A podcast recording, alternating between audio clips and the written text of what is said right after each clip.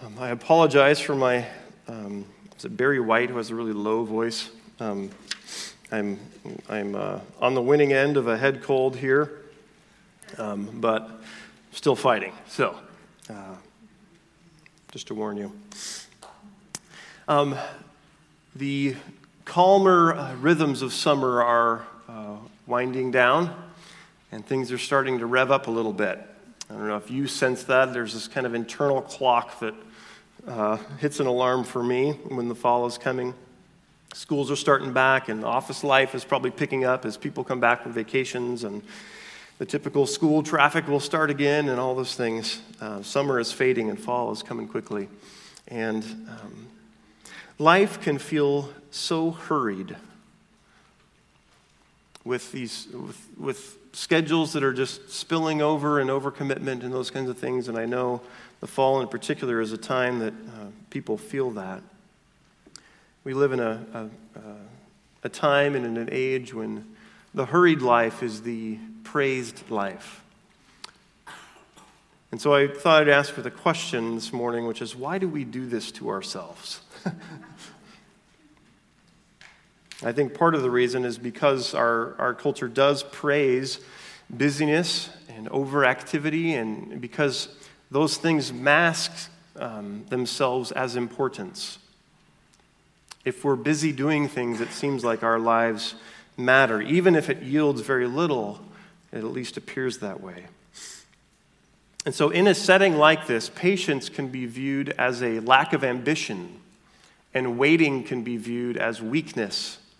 Uh, maybe you could think of a movie or of a TV show where the, the main character is found pushing their way through to get to the front of a line to demand what they want or to insist on a dream at the expense of others. Or there's different ways that we exalt um, and minimize the importance of, of patience and waiting. Our culture says that patience doesn't pay and waiting doesn't work. I think part of the reason that is is because there's an inward insecurity that, that we have as a culture where we don't really know what our lives are for. But if we keep up a, a level of nervous activity, it seems like we're doing something that matters, that's significant. It keeps us from slowing down and asking kind of that, that question we don't want to ask, which is what are we scrambling for? What are we hurrying for? Now, there's good reasons to be busy in life. I'm not down on busyness as in itself. But those who follow Jesus' way have an alternative presented to them um, because the future doesn't cause, doesn't have to cause insecurity for us. The future is actually where our greatest security is. And as believers, we have a different way of interpreting and of living life because of that security. We're not bound to the kind of the panic of accomplishing these self appointed purposes. Our purpose has been assigned. And so we're in a different kind of place. And not only has our purpose been assigned, but the purpose that God has given, which is to bring uh, rightful recognition to Himself and to His Son, those things are certain and sure. They're going to happen. Now, as whether you're not a follower of Christ or whether you are a follower of Christ, we, we're kind of stuck in the same position, even though we have similar hopes for the world. Things like finding purpose and um, bringing justice for the oppressed and, and making sure the evil gets judged and you have fair and fulfilling work. You have, we make sure there's an equal standing in life for people. There's a pursuit of freedom and joy and love. We're all after the same things, and the secular world strives after those things with the resources that they have, and they never quite get there. But in the Christian faith, these things are not possibilities that depend on us, they are historical certainties. King Jesus will bring the world that we desire. He will do that, and it is sure to happen. And so that puts the follower of Christ in a different kind of position when reacting to the stresses of life. But while we would hope for the same things, we're both stuck in this reality that we're both waiting. We say things like, I just can't wait for something, but then we do, right? Like we have to. Waiting is not optional, it's something that we're forced to do. But there is a difference, even though we're both waiting, both those who are followers of Christ and those who are not, we're both waiting. We wait in different ways. And that's what this passage is about this morning. Do we wait with uncertainty or with certainty? Do we wait with panic or peace? Do we wait with anxiety or with hearts that are settled on things that are true? And so this morning, we're going to see that this promised return of Jesus, this hope for this lasting change I've been talking about, that it helps uh, the followers of Him to wait well. We wait differently. Now, if you're not a Christian here this morning, I hope that just the talking about waiting well and, and the certainty of this hope is attractive to you. I hope that there, there's something about that that you want to explore more. But if you're a believer here, if you're a Christian here, then I hope that this morning is just a simple reminder uh, to not get sucked into the busyness and the scurrying and the scrambling and the panic of the world that's around us.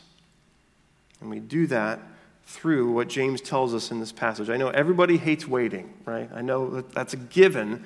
But there are things that James says that waiting does in us that are good things that make us think differently about waiting. So if you brought a Bible, open up your Bibles to the book of James. If you didn't bring a Bible, there's some in the lobby. Please grab one. If you don't have a Bible at home, take it from us. We would love that to be a gift to you. Um, while you're opening up to James chapter 5, verses 7 through 11, which is where we're going to be this morning, let me give you a little bit of background and then we'll, we'll read it. Um, this letter was written by the brother of Jesus, right? The leader of the Jerusalem church, most likely. Uh, the beginning of James uh, tells us that it's written to the 12 tribes in the dispersion. Dispersion meaning disperse, a, a likely reference to Jews who've been driven out of Palestine, the Israel area, Jerusalem area, uh, and, and kind of are in this awkward place of being low on the totem pole now in a, in a foreign area, which is why James talks so much about the oppressed and um, that kind of thing is because it's likely what his audience is experiencing. And James is this letter that's really unique. James um, is clearly a very wise person, and it's kind of like wisdom ran into the Sermon on the Mount that Jesus gives. That's kind of what the book of James is like. And so uh, he's this black and white kind of guy. No, wisdom's kind of like that. It assumes there is some gray, obviously, but uh, wisdom is a black and white thing. So you're either a friend of the world or you're a friend of God. Your religion is pure or it's worthless. Your wisdom is earthly, it's heavenly. You either wait well or you're kind of greedy and you grab all that you can here and now. So that's what James is like. So why don't we go ahead and just honoring God's word if you're physically able to stand up, and we're going to read James 5, 7 through 11. Here's, I'll read that for us. I'm reading out of the English Standard Version, and here's what it says Be patient, therefore, brothers, until the coming of the Lord. See how the farmer waits for the precious fruit of the earth, being patient about it until it receives the early and the late rains. You also be patient. Establish your hearts, for the coming of the Lord is at hand. Do not grumble against one another, brothers, so that you may not be judged. Behold, the judge is standing at the door. As an example of suffering and patience, brothers, take the prophets who spoke in the name of the Lord. Behold, we consider those blessed who remain steadfast. You've heard of the steadfastness of Job and how you have seen the purpose of the Lord, how the Lord is compassionate and merciful. God's word to us. You can be seated.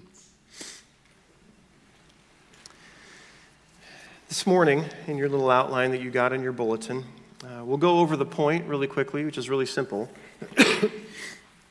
And then we're going to go through the three pictures that James gives us as to how we can wait well. Okay? So, first, the point. Um, the point is essentially God's people, be patient. God's people, be patient. Now, how do we know he's talking to God's people? You know, if you look at verse 7 and uh, throughout the passage, he refers to them as brothers. Okay? Uh, and I think he obviously means kind of the, the whole church in that way referring to the family of God. There are parts in James when he's clearly not talking to people who are in the church, like early, the paragraph before it, in chapter 5, verses 1 through 5, when he seems to be speaking to this class that's been a uh, wealthier class that's been oppressing people uh, in the church. He doesn't call them brothers, but he makes a distinction here He seems to be talking to the family. Another reason why that makes sense is that if he's saying to take comfort in the coming of the Lord, and he's using biblical examples, and he's talking about how faith sustains us, then that really would only be applicable uh, to people who are in the family of God. So he's talking to um, people who know the gospel. Um, and his main point is pretty obvious, right? In verses 7 and 8, he says it three different times, and, and, he says it in some different ways later on in the passage, but it's in the command form in the Greek, which just means be patient. Be patient, be patient, be patient. And patience kind of flavors everything that James says in this letter. He, he talks about being patient with suffering and being patient with people who uh, wrong you and being patient in your speech and being patient in making judgments about other people and being patient in your verbal commitments about things. And just, this is another way that he's uh, encouraging this patience. He says kind of nuances of it throughout the letter endurance or perseverance or be established. These things are all pointing back to this kind of settled person. Now, one thing about uh, being patient, he says, is that it's not endless. You notice he says, Be patient, therefore, brothers, until the coming of the Lord. Until the coming of the Lord. There's an end to this, okay? There is a finite number of times that you and I will need to exercise patience. You thought about that? We won't need to when the kingdom returns, right? And the Lord comes and all is made right. But it's easy to forget this, but patience won't be required one day. This is a short term thing. Be patient until. Now, what does James have in mind with this patience? What does he mean? You know, there's different kinds of pa- things that we call patience. Like um, when you're listening to a person talk and you just want to bite their head off, but you're just buying time. That's kind of a form of patience, right?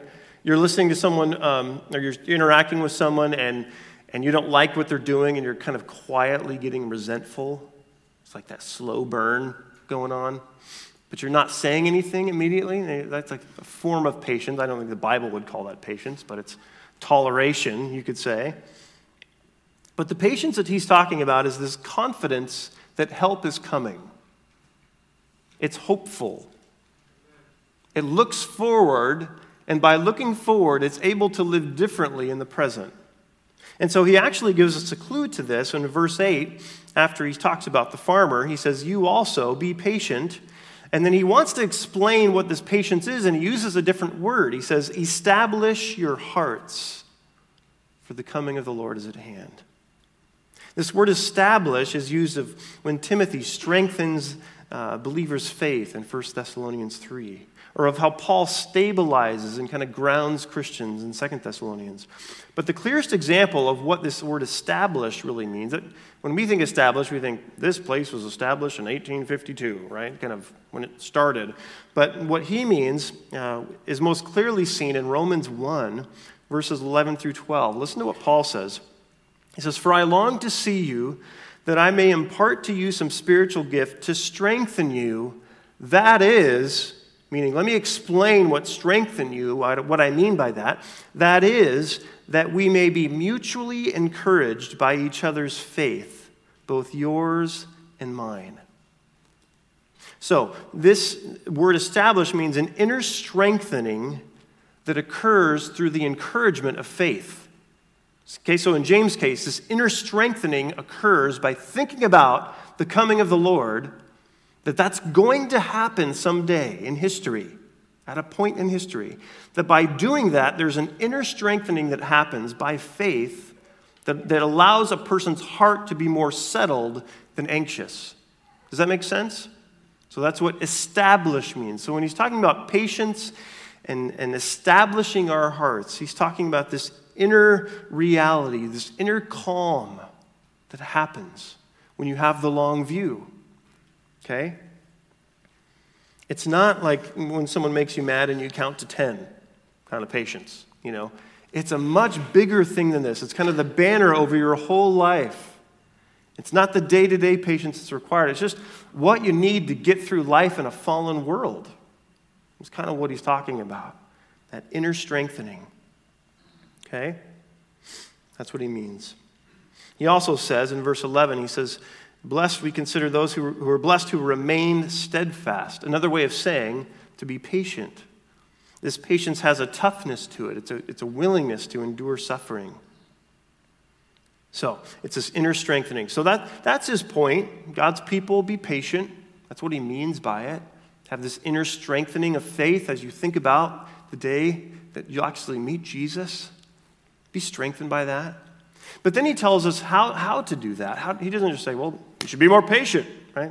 Which is the least helpful thing you can say to an impatient person, right? We need reasons. And so he gives us three pictures of what it means to wait well the farmer, the judge, and then the prophets and Job. So, first he says, Wait well like the farmer in verses 7 and 8. You can see it there. See how the farmer waits. Kind of a present tense, ongoing. Just watch, learn from him for the, how he waits for the precious fruit of the earth, being patient about it until it receives the early and the late rains. Farm, farming is a, is a really precarious uh, path at times, right? It requires diligence, and, it, and that diligence really doesn't guarantee anything because you're dependent on the weather and things out of your control. But in James' time, these farmers would, uh, as they planted, they would need two different types of rains that would come through to get the ripest harvests. Okay, there was a fall rain that would occur, and then there'd be a little bit of time, and there'd be the spring rain. And both were necessary for a good crop. And so farmers were tempted as these plants grew and as it looked like they were going to be in a taste well and, and do well to kind of cut it short and to not wait for that second rain. You'll notice that the waiting in this, this context doesn't disrupt the harvest, it actually makes it possible. It's not wasted waiting, it's necessary, it's absolutely essential to what's happening. In James 1 2 through 4, he famously says these verses that we probably have heard before. He says, Count it all joy, my brothers, when you meet trials of various kinds, for you know that the testing of your faith produces steadfastness. And let steadfastness have its full effect, that you may be perfect and complete, lacking in nothing. It's the same idea here of weathering the difficulties because of that end result, that precious steadfastness that we're after. He says, until the coming of the Lord, or he says, the coming of the Lord is at hand. That's his reasoning for why we should act like the farmer. Now, what would stabilize a disciple who's struggling to wait? You'll get to meet Jesus soon. Your Lord's going to be here. You'll get to address him personally. It's almost here. You can almost picture different scenes of, of nurses helping a woman give birth, you know. Just keep going. It's almost here. Hang in there. Keep going. You'll get to meet him soon. Or the coach that's running with a you know, marathon runner for the last lap. You're almost there. You could see the finish line. That's the end. It's right there. You could see this farmer bending down and starting to see this crop change color and get ready. It's almost time. That's what James is trying to do. He's trying to get us to look, lean forward a little bit and look forward to what's going to happen when Jesus crashes through. Now, this might all sound like a Hallmark card, you know, serene farmer bending down, strawberry, it's almost there, kind of thing. But patience is hard, right? I mean, it's a war. This is difficult, gritty stuff that patience requires. One author says patience is the evidence of an inner strength. Impatient people are weak and therefore dependent on external supports, like schedules that go just right and circumstances that support their fragile hearts. Their outbursts are oaths and threats and harsh criticisms of the culprits who cross their plan do not sound weak, but that noise is all camouflage of weakness. Patience demands tremendous inner strength. How does this farmer teach us to wait well? First thing it teaches us is that diligence and dependence work together. Diligence and dependence work together. So, assurance of a harvest doesn't mean that planting and fertilizing and watering are, have no value, right? They've got to happen. Even though the work that's happening is subterranean, right? You can't monitor the progress of the crops, you can't look into the dirt. And in the same way, we must be diligent while we wait. And we don't always know what God is doing. His work is very subterranean, you could say. It also shows us that waiting bears fruit and it sweetens the harvest. At our uh, home, we plant, planted a garden again this year, and we're doing all that we can to keep our kids from picking early. But they see us picking, and they see the older kids picking, and so they want to pick too. And so the point of the picking is just the picking, it's not eating. Right? It's like, I want to be a picker too. And so I go up there and get this big green tomato, and I'm like, oh, here we go again, you know, because there's not, a, there's not a mindset to understand what the end goal is. It's just a temporary, fleeting thing. They short circuit the benefits of waiting, is what they do. And I think that's what James is trying to guard us against the short circuiting of disrupting the process of waiting and the difficulty of learning to trust Him when it's hard. So don't short circuit those benefits for temporary certainty. I think that's what James is saying. Do we do that? Let's consider this and apply as we go. Do we short circuit the fruit of waiting by opting out of difficulty? Are we hopeful about our future if you're a follower of Christ? Are you trading in the benefit of waiting for temporary certainty? Has discouragement gotten the better of you? Maybe in prayer, you know? And you're just tired of praying.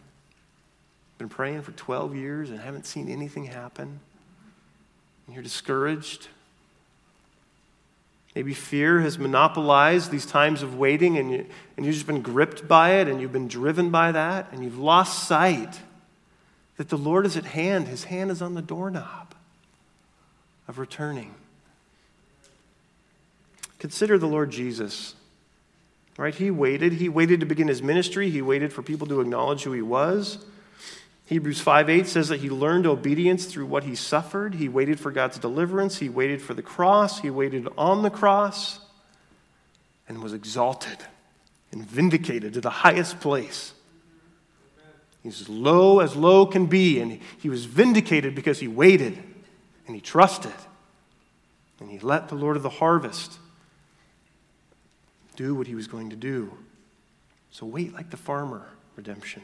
Number two image that James gives us is this judge. So he encourages us to wait well by, by warning us about what impatience would look like or do.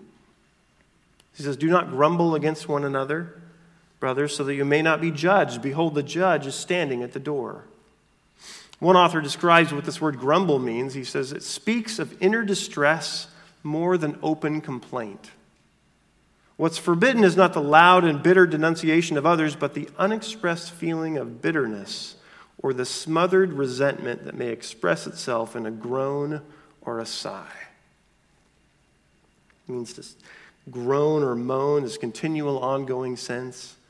It's what happens when our hearts rolls its eyes at, at the actions of another person in disgust.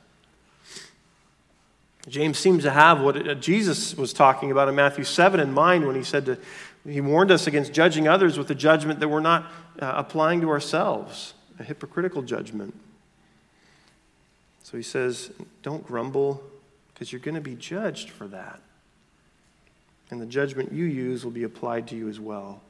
See, there's a connection between impatience and grumbling. Listen to this quote from John Piper. This is fantastic. He says, Impatience is a form of unbelief. It's what we begin to feel when we start to doubt the wisdom of God's timing or the goodness of God's guidance. It springs up in our hearts when our plan is interrupted or shattered. It may be prompted by a long wait in a checkout line or a sudden blow that knocks out half our dreams. The opposite of impatience is not a glib denial of loss.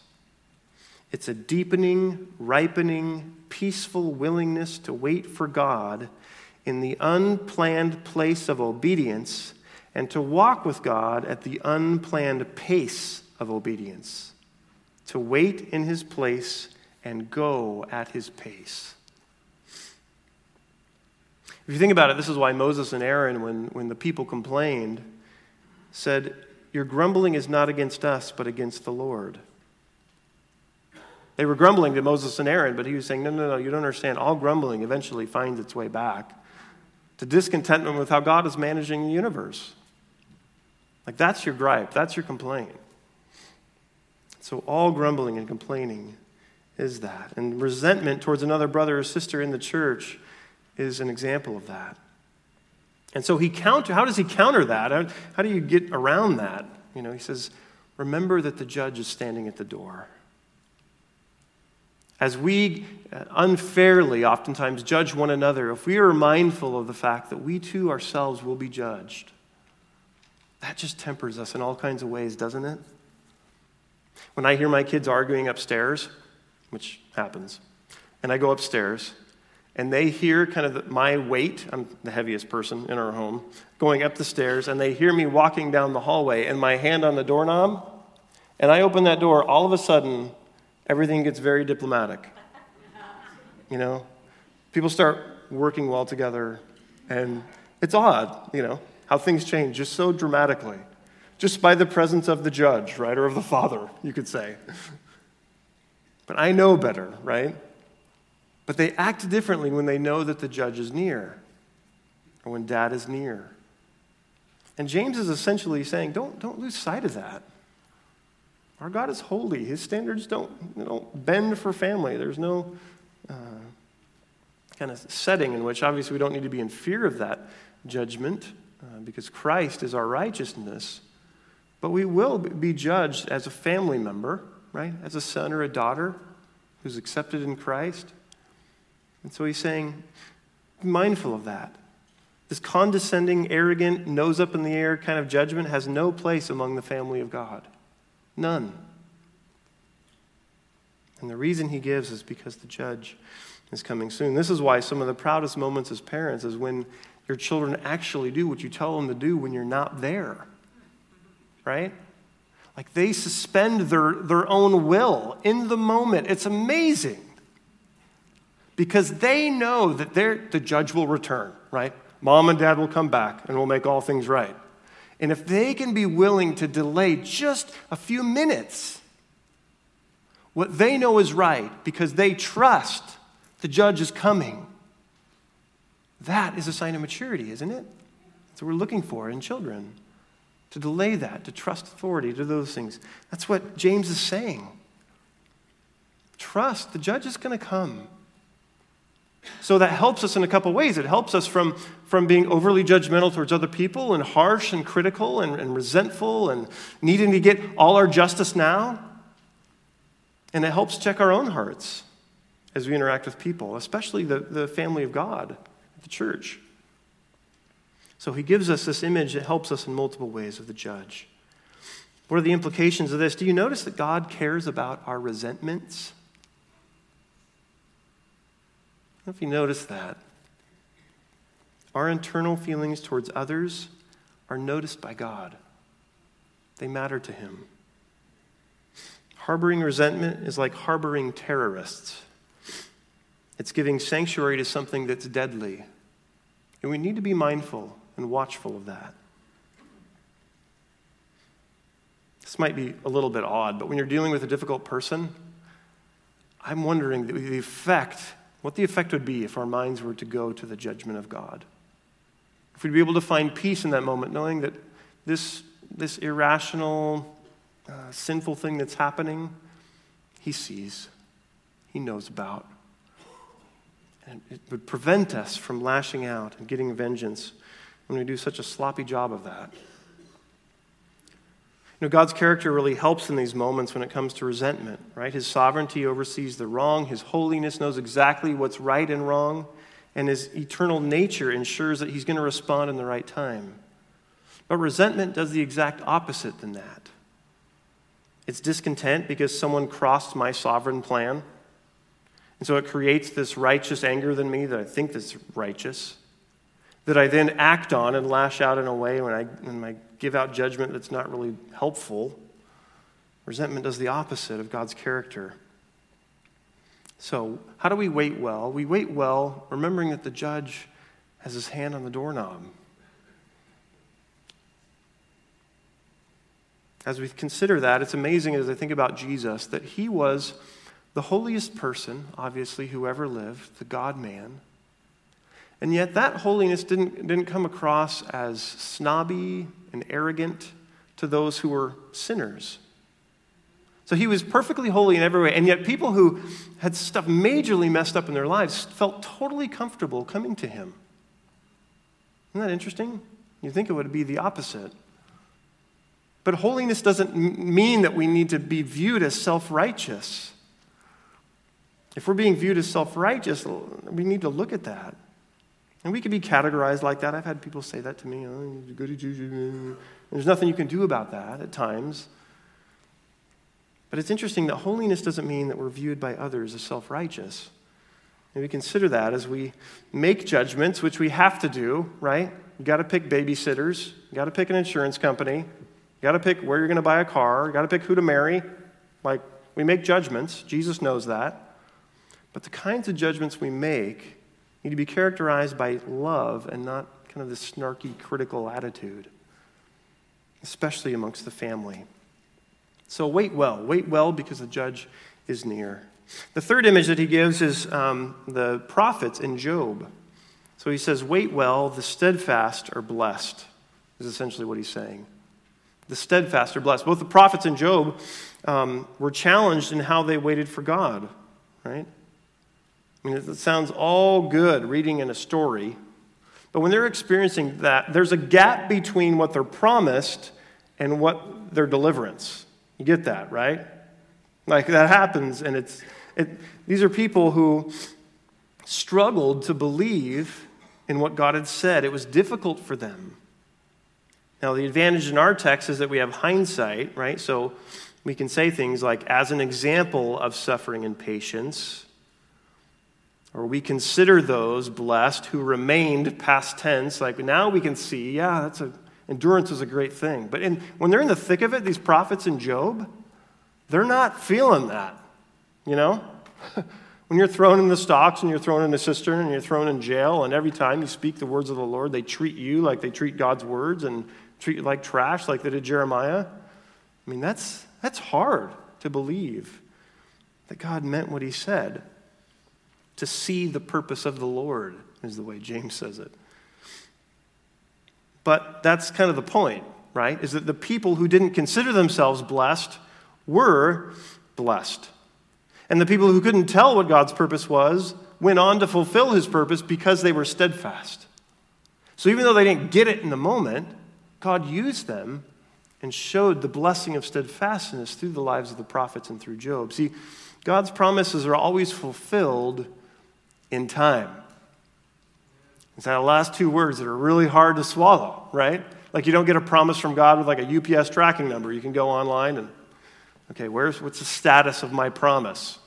Okay, it's six months away. All right, I'm going to hang on there in a little green bar. You know, it's not that kind of thing. You can't track it. You don't know exactly how he's going to do that. We're largely in the dark with some of those promises. Think about Abraham, who had to wait into old age. You're going to have a kid when you're like a bajillion years old, right? That's kind of the follow up comment. So he tries his own way, he tries to figure it out, or to pop one out, right? That doesn't work. And what does it say? You know what it says at the very end in describing his life in Hebrews 6:15? It says, "And thus Abraham, having patiently waited, obtained the promise." And the promise that he thought God was fulfilling through the son, through Isaac, right? Was even greater than that because he was the father of faith of all those who would have faith in Christ to follow. So it was even better than he thought. See, God fulfills his promises in time. When Jeremiah was kind of at the bottom, at the pit, in Jeremiah 15 20, the Lord says, I will make you to this people a fortified wall of bronze. They will fight against you, but they shall not prevail over you, for I am with you to save you and deliver you. Job's life was like a ping pong ball, right? I mean, the guy got knocked around like crazy. Wealth gone, health gone, kids gone. I mean, just bottomed out. And would your conclusion after reading the book of Job be what James says? You've seen the purpose of the Lord, how the Lord is compassionate and merciful. That's always kind of tweaked me a little bit. What do you mean, compassionate and merciful? Like, if you read Job, you don't leave with that impression necessarily. But why does James use Job as an example? I think two reasons. First, God was proven to be sufficient to sustain a man in the most dizzying of circumstances. God proves to be sufficient to sustain Job, and the final answer is yes, he is. Even though Job doesn't get an answer to his question, God himself is enough for Job. He's satisfied in the end. The second reason I think he uses the story of Job is that it ends in blessing. God saw to it that Job's story ended with this scene of all his family and friends and sympathy and people being generous to him. And he lives his full life, sees four generations. And at the end, the author of Job says, And the Lord blessed the latter days of Job more than his beginning. So James is saying when he says, You have seen the purpose of the Lord, that the purpose in all of that difficulty, in the death of kids, in the loss of wealth, in the loss of his own health, that his purpose in that was compassionate and merciful. And you see that in the end. John Piper says it was God's goal in all his dealings with Job to be merciful and fit him for a greater blessing. And that's what happened. You see what James is doing here? He's getting us to look in the rearview mirror of history, saying, look, if you, if you want to know if, if waiting is worth it, look at the prophets, look at Job, look at people around you who have waited well and God has blessed them. I think of a, a guy named Charles Simeon, uh, who was a preacher who was um, opposed so much in his life, but was a faithful minister of the gospel. People literally uh, they had pews back in those days that had locks on them. People like reserve their little pews. Kind of a weird system. But there was a point that people were so opposed to Charles Simeon that they came in and locked their pews and refused to attend and refused to let anyone else sit in their row. I mean, that's how uh, opposed they were to this faithful minister of the gospel. And so you think this would have made Charles Simeon a bitter guy, right? Like, man, he must have just kind of dwindled out. Here's what he said on his deathbed Infinite wisdom has arranged the whole with infinite love, and infinite power enables me to rest upon that love. I am in dear Father's hands. All is secure. When I look to him, I see nothing but faithfulness and immutability and truth. And I have the sweetest peace. I cannot have more peace. Amazing. How do you explain that? How do you explain the untold millions of people who have been sustained, the people in the room who are being sustained by God's faithfulness? There is blessing in steadfastness. And James knows that. And he wants to point us to the lives of other believers to say, notice what God is doing, how he's helping people last. Wait well You'll join them in that reward. This is why he says we consider those blessed who remain steadfast. See how steadfastness has a blessing in two forms, both the here and later. And here we're refined and sanctified, and later we're rewarded. Can you think of people now who are suffering greatly, who the Lord is allowing to endure? Right now, there are people like that in our midst. Doesn't their endurance provoke your endurance? You see, people go through things and think, how did they make it through that? Right, we know the same God. That's how. See, endurance is contagious in that way because it shows our God to be trustworthy. He's proven himself reliable in the lives of other people, so we can trust him with ours. Think about Jesus, his example. In Hebrews 12, 1 to 2, as we're surrounded by this cloud of witnesses, it says, Lay aside every weight and sin which clings so closely, and let us run with endurance the race that is set before us. Why? How do we do that? Looking to Jesus, the founder and perfecter of our faith, who for the joy that was set before him endured the cross, despising the shame, and is seated at the right hand of the throne of God. He despised shame, willingness to be low, exalted to the highest place. Jesus is always a person in our rearview mirror. Always. And we watch him, and we, we, you could say he's not in our rearview mirror, he's ahead of us, right? And we're pursuing. He's leading us as we see his faithfulness to past saints.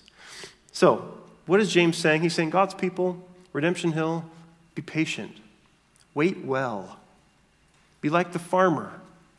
Remember that the judge is near. And look at the lives of past saints who have been blessed because they've waited well. So let me just ask this closing question How does your heart need strengthening today? How does the sure return of our Lord stabilize your anxious heart? How does that strengthen your faith for what's ahead? Maybe talk about that with a friend, or with the spouse, or with your kids this afternoon. God can help us wait well and endure together, in particular, as a body of Christ. It's encouraging. As we come up on our one year anniversary, we, I just thought it'd be important for us to kind of get, get a bigger picture, to remember this main thing of waiting well and being patient and enduring and steadfast, which I feel like our body's done this last year. You know, it's been a difficult year with fires and with all the change and all those things, and we've remained we've endured, and God has been the source of that. It wasn't some brilliant plan. It wasn't, well, we're all unique and special. God is good at what he does, you know? So we need to be expecting that in the days ahead as Redemption Hill, expecting his faithfulness in that way. Let's pray. Lord Jesus, we thank you for being our Lord, for being our example in all these ways, in waiting for, for the, the fruit of the harvest, mm, as you did, for heeding the warnings of impatience and not, not grumbling, although you had every reason to. For, for waiting well for having the, the reward of blessing for your steadfastness. God, thank you that you were steadfast in these ways. God, I pray that you would establish our hearts as a body. That as we gear up for fall and as we do these things and as we walk into, difficult relationships, maybe at work or with our extended families, or as we're in a time of transition, or as we're um, been diagnosed in a way that's going to change things as, as life happens. God, I pray that your return would be our anchor. That it would be the ballast in our boat. That regardless of the size and the scope of the wave, that God, this assurance this forward looking hope that never changes would stabilize our hearts.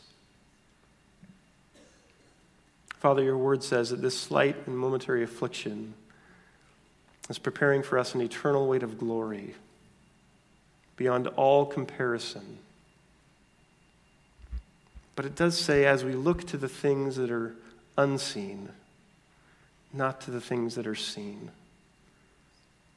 Would you help us and help our hearts to look to the unseen but certain future of your church and find stability there, find our hope there, find refreshment there. And would you do the, the weekly bandaging of our wounds and addressing of those, the hurts that we have with this type of hope? That it might encourage us that we would endure and be steadfast. God, it's, we are only going to last because you're involved. And we thank you for that assurance. Keep us, Lord, we pray. In Jesus' name, amen.